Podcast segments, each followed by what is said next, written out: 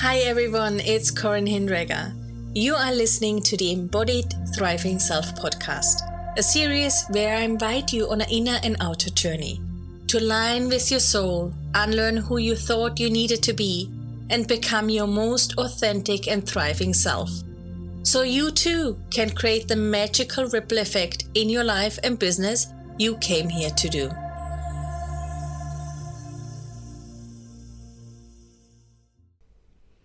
Today, we will explore why the rescuing and fixing mentality is so harmful to us. I feel like the rescue and fixing mentalities are literally everywhere. When we look around, we are constantly bombarded with signals that say we are broken, that we need fixing, that our business needs fixing, our bodies need fixing, our finances and relationships, literally everything needs fixing. When we approach something with the mentality of it needs fixing or it needs rescuing, then it will always seem to be broken. As we would be approaching it from an often very well meaning yet still fear and lack based mentality. I'd love to share an example with you that I have in mind so you get more of a sense of what it might be or look like for you because literally everything that we bring into our lives, no matter if it's something for ourselves, no matter if it's something for our business or for our well being, the energy of it is impacting us in more ways than we can think of. And it takes up space.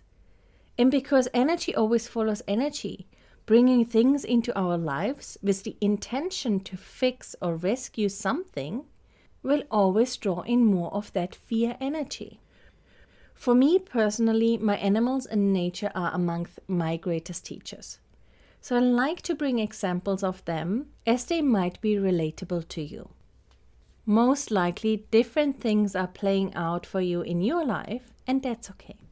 I really encourage you to start thinking about what is playing out for you in your personal life and business and use this just to see the dynamics that might occur when we approach something or someone or even ourselves with the fixing or rescuing aka fear mentality. In my early 20s, I rescued a cat. I named him Stitch. He was super tiny and in a very poor condition.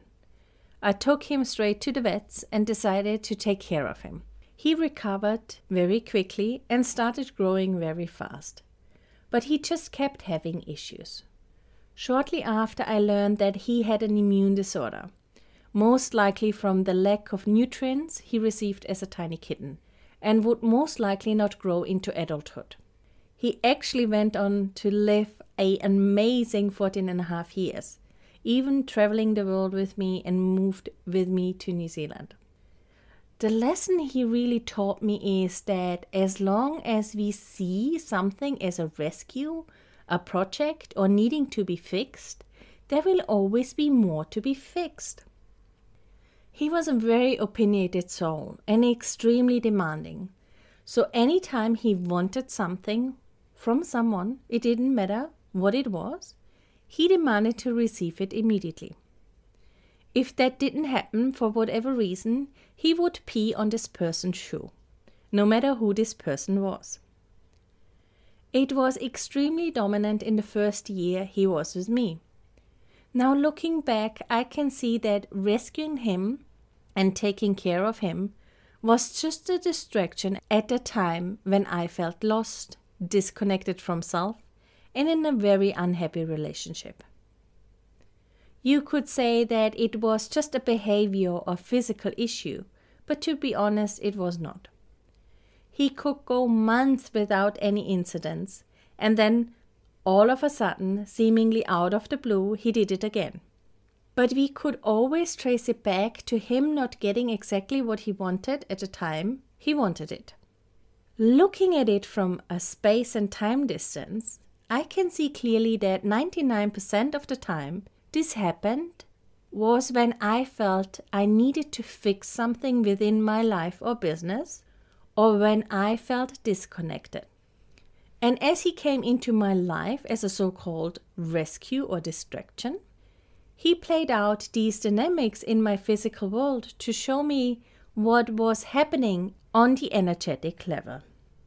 Honestly, Stitch was a wonderful teacher for me, whom I loved dearly. While not always pleasant, it was what I needed at the time. You might say, I don't have a cat, or my cat is great, and that's perfectly fine.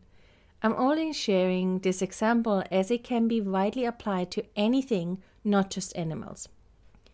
It could be something like a tool or supplement that we are bringing into our lives with the sole agenda of fixing something, to only notice that more or other issues arise. If we looked at the situation from a distance, we most likely would notice that these things occur because we do not want to face or see what is happening within our own experience. And so these distractions take place. It's like an underlying pulse that vibrates through us and signals that we need more fixing, or that our business or our relationships or our health needs more fixing and rescuing. This pulse signals that something is broken or that we are broken. And of course, the online industry is telling us the same thing over and over too we are being taught that we need this or that to make everything better. While most of the time it is not really changing the experience we are having. Or it brings up even more things that need fixing because the void within us that we do not like to look at is still there. I'm also sharing this to maybe get you thinking if you bring things or people into your life or business because you feel like it's a good deal. That would most likely be just another distraction. When we stop trying to rescue or to fix something and change our perspective to wholeness, alignment to our true self, or enriching our lives or business, then we don't need a good deal to make a decision to get something or bring something into our lives out of fear but more so that we invite more of the beautiful things into our lives and businesses we came here to experience in this lifetime.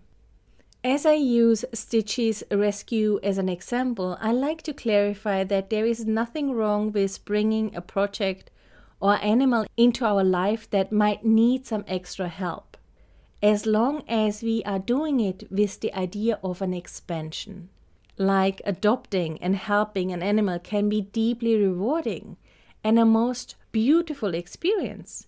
It holds a different dynamic and energy than rescuing and fixing does. I invite you to not only assess what you have been bringing into your life so far, but also to assess with each step you take and each item or tool you bring into your life what agenda or intention lies beneath it, and how this can impact how things play out in your life. There is a great question to ask yourself before each decision you make.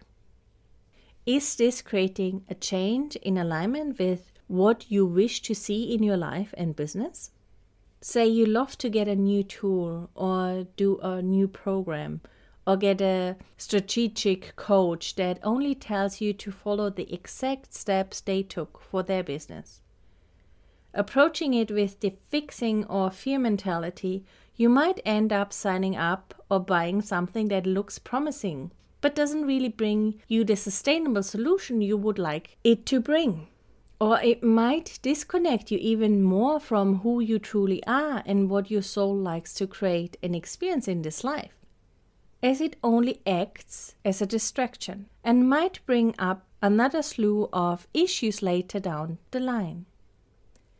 While approaching it from an alignment perspective, the energy and how everything is playing out is different.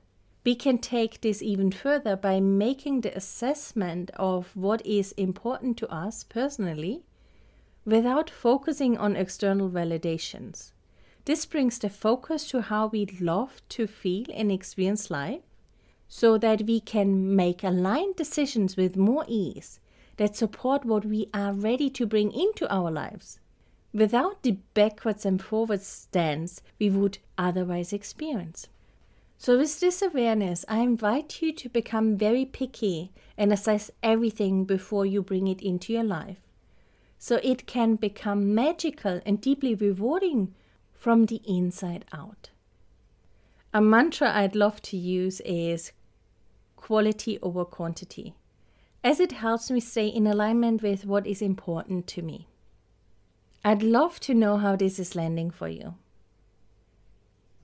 The focus in the next episode is a beautiful meditation that is designed to connect you to a place within you that radiates love so you can let go of fear with more ease and align with your soul.